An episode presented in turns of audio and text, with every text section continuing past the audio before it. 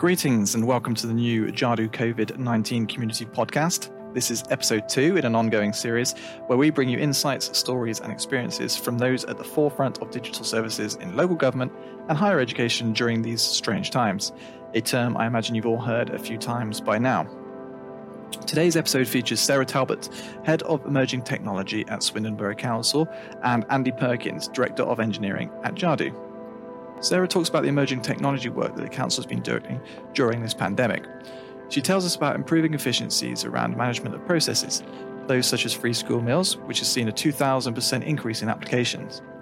She tells us how Swindon took route optimization work it had developed for the reporting and collection of fly tipping and how it applied that work to food and medicine delivery and she also tells us about converting a 583 hour monthly task to a 9.6 hour monthly task, a 98.3% efficiency increase through robotic process automation. The conversation was recorded especially for this podcast and runs a little over 15 minutes. So, Sarah, so Swindon Council have the majority of the the Jadu platform available to use to, to manage your web experiences today, in that you have the the web CMS, the forms, and the, the CXM case management aspects in, in production already.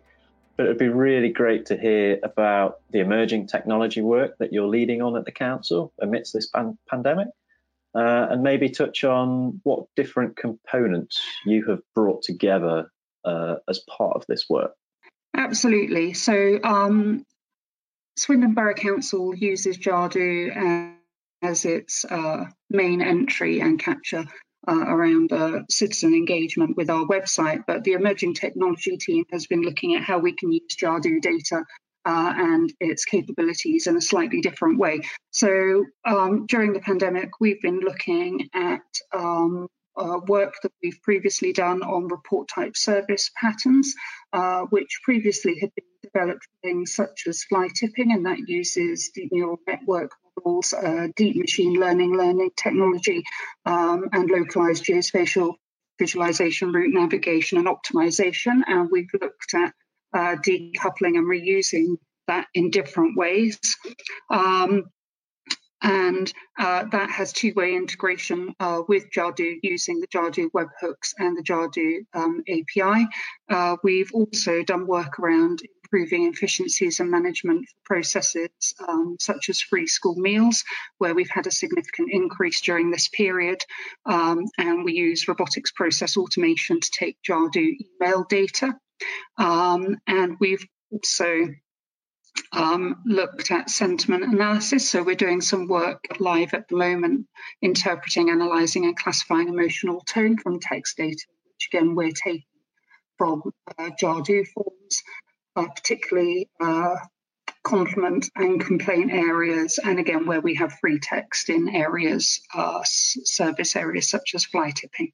Excellent. So that's that's all really exciting stuff. So, I mean, in terms of the specific technologies that you've um, you know you've referred to there in, in terms of things like RPA and sentiment analysis and route optimization. What what particular um, applications have, have, you have you used for things like that? Is that things like AWS Lex, or could you could you talk a bit about that for us? Yeah, absolutely. So, um, in terms of the neural network modeling and deep machine learning, that's through things like AWS image recognition. So, um, that enables us to uh, classify images for fly tipping, uh, graffiti, uh, potholes. Um, the localized geospatial visualization is through a council system uh, called iShare. Uh, the route navigation and optimization is through uh, Mapbox and Google Maps, and the sentiment analysis that we're working on is uh, AWS Comprehend, but we also use things like uh, S3 buckets.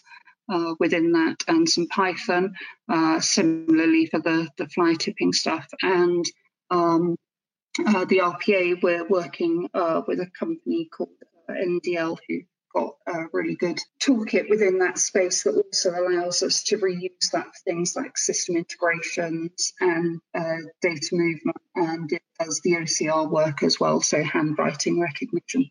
Amazing. So you've you've you've really been bringing together kind of best of breed um, applications from various different suppliers, really, to, to to bring together and unify as part of this overall solution that you're trying to build.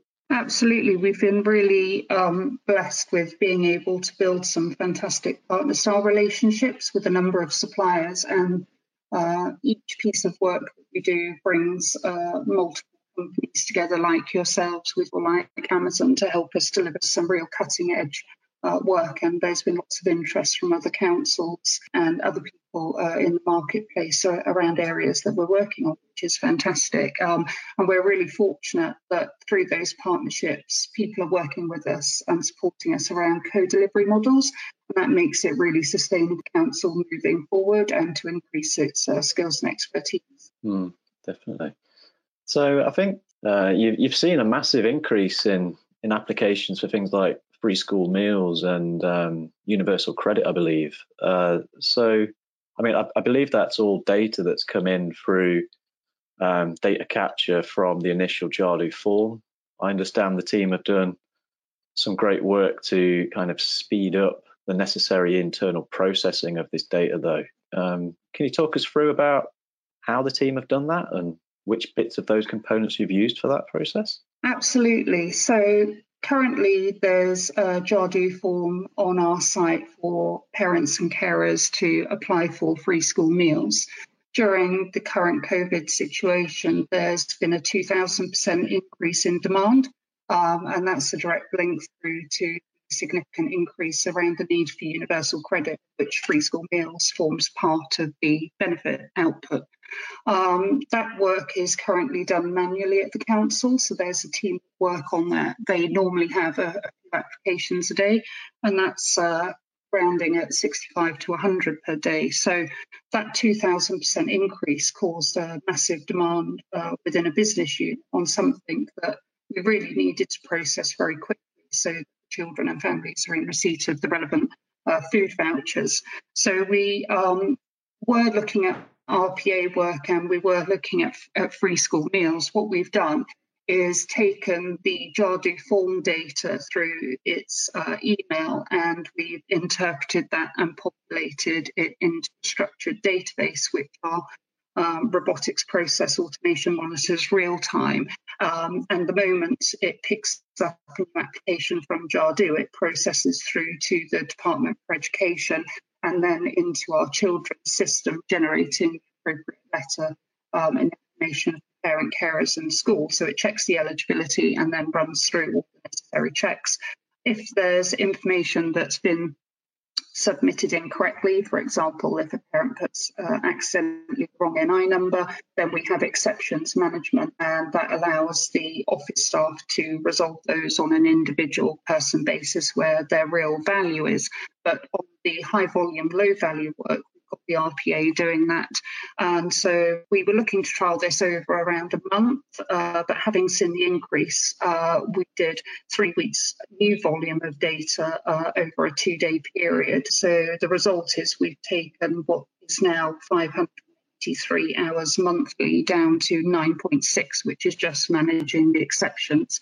So that's a 2,000% increase where we've not had to increase staff or reallocate resource we're returning a 98.3% efficiency um, on where we were, which is amazing. That's a that's an amazing uh, return on the investment there. So I, I, I imagine that this is allowing you to to look at RPA and the kind of solutions that you've built here to to see how they can be adopted elsewhere across the council now? Absolutely. There's a number of other areas um, around the COVID situation where we've got big demands and big processes that helped by using the RPA, having technically been able to take the Jadu data and uh, do some restructure and get the robotics working from that, it offers us a wealth of opportunities across all other areas um, to look at uh, processing uh, in a similar way, whether that be the business grants um, or any other type of, of set process uh, that has rules around it. So the ability to interpret that data coming in uh, from the Jadu interface. Excellent. Um, something that might be of interest that we've just recently released um, in the CXM platform is the um, GovUK Notify integration for um, SMS and email delivery just recently. Um, That's just been put in a beta phase just this last week, I believe. Um, but um, we're hoping to look at uh, introducing the letters capability. We're just looking for some uh, customers that are kind of looking to uh, to utilize that functionality. So if that's something of interest to you, um, maybe that can help with actually delivering um, some of this kind of mail data uh, or, or, letters to to individuals as well. So maybe that's a separate conversation we can pick up um, another time. Definitely happy to do that. That sounds really good. I mean, those those are um, efficiency gains that you've realised. That I think you said 98.3% there, um, coming down to the 9.6 hours with um, the kind of exception handling. What were your original targets, just out of interest, for those? Um, I was hoping if, if we could reduce the workload by 50%, um, for me that looked good. I had no anticipation of uh, 98.3%, and I am uh, having conversations with my boss that that's not a marker for moving forwards. um, there's definitely there's definitely um, amazing efficiencies we can deliver, but I don't want to be held to the 98% every time. yeah, you've set yourself a pretty high bar there for the next services that you, that you work on, that's for sure. So, um, you also mentioned that you you identified some pain points and, and optimizations that could be made around food and medicine deliveries for individuals, um, and you reused some elements and learnings from some prior work, I believe, on on like fly tipping and graffiti service delivery. Absolutely. So I think when you work in the emerging tech space, one of the things that's really interesting is the ability to decouple and reuse work. And when we started to um, get notifications internally around some redeployments through to voluntary services to help with demand, around the shielded uh, individuals at home, food deliveries, medicine deliveries, um, of which I am doing volunteer calls as, as well to shielded individuals. So, um, you know, we, we all started to see the need to help in that area. So I'm wearing two hats in that space. One, I am individually making calls to, to people and checking that they're okay and, and how we can support them, but also I got the team to together really quickly to think about the work that we've done recently and whether there was any opportunity to re-engineer that in a different way. So we've done that in a couple of ways. What we're able to do is uh, reuse some of the uh, route optimization and navigation for delivery of those services um, and uh, visits to people's homes.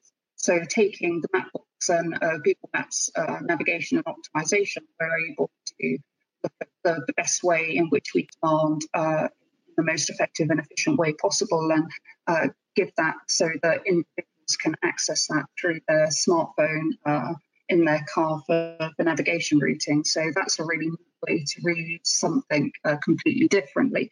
Uh, similarly, we also use the localized uh, geospatial to mapping volunteers, those in need, um, and make those deliveries uh, in the most optimized way based on locality to where they are. So yeah, it's it's been a, a cool way to reuse some some work very differently.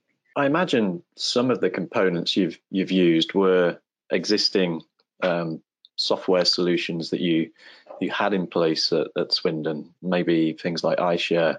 But were, were, is that the case for all, or were things like the Mapbox, uh, for example, are they new components you've added to the stack and you've uh, rapidly had to adopt internally? What we've got is, we, again, we've got Jadu data with regard to people in need um, and also volunteers. We've got Mapbox and Google Maps for optimization and navigation as new elements. Uh, iShare is, is there already.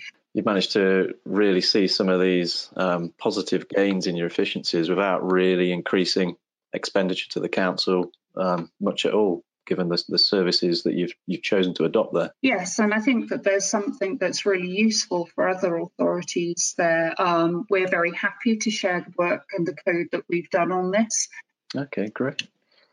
So I guess um, uh, from your observations, are there any current pain points or challenges you're experiencing right now? Uh, I believe there are there, there are some off the back of entering the, the reset phase now, um, having gone through from response to recovery um, and now looking at, at reset really.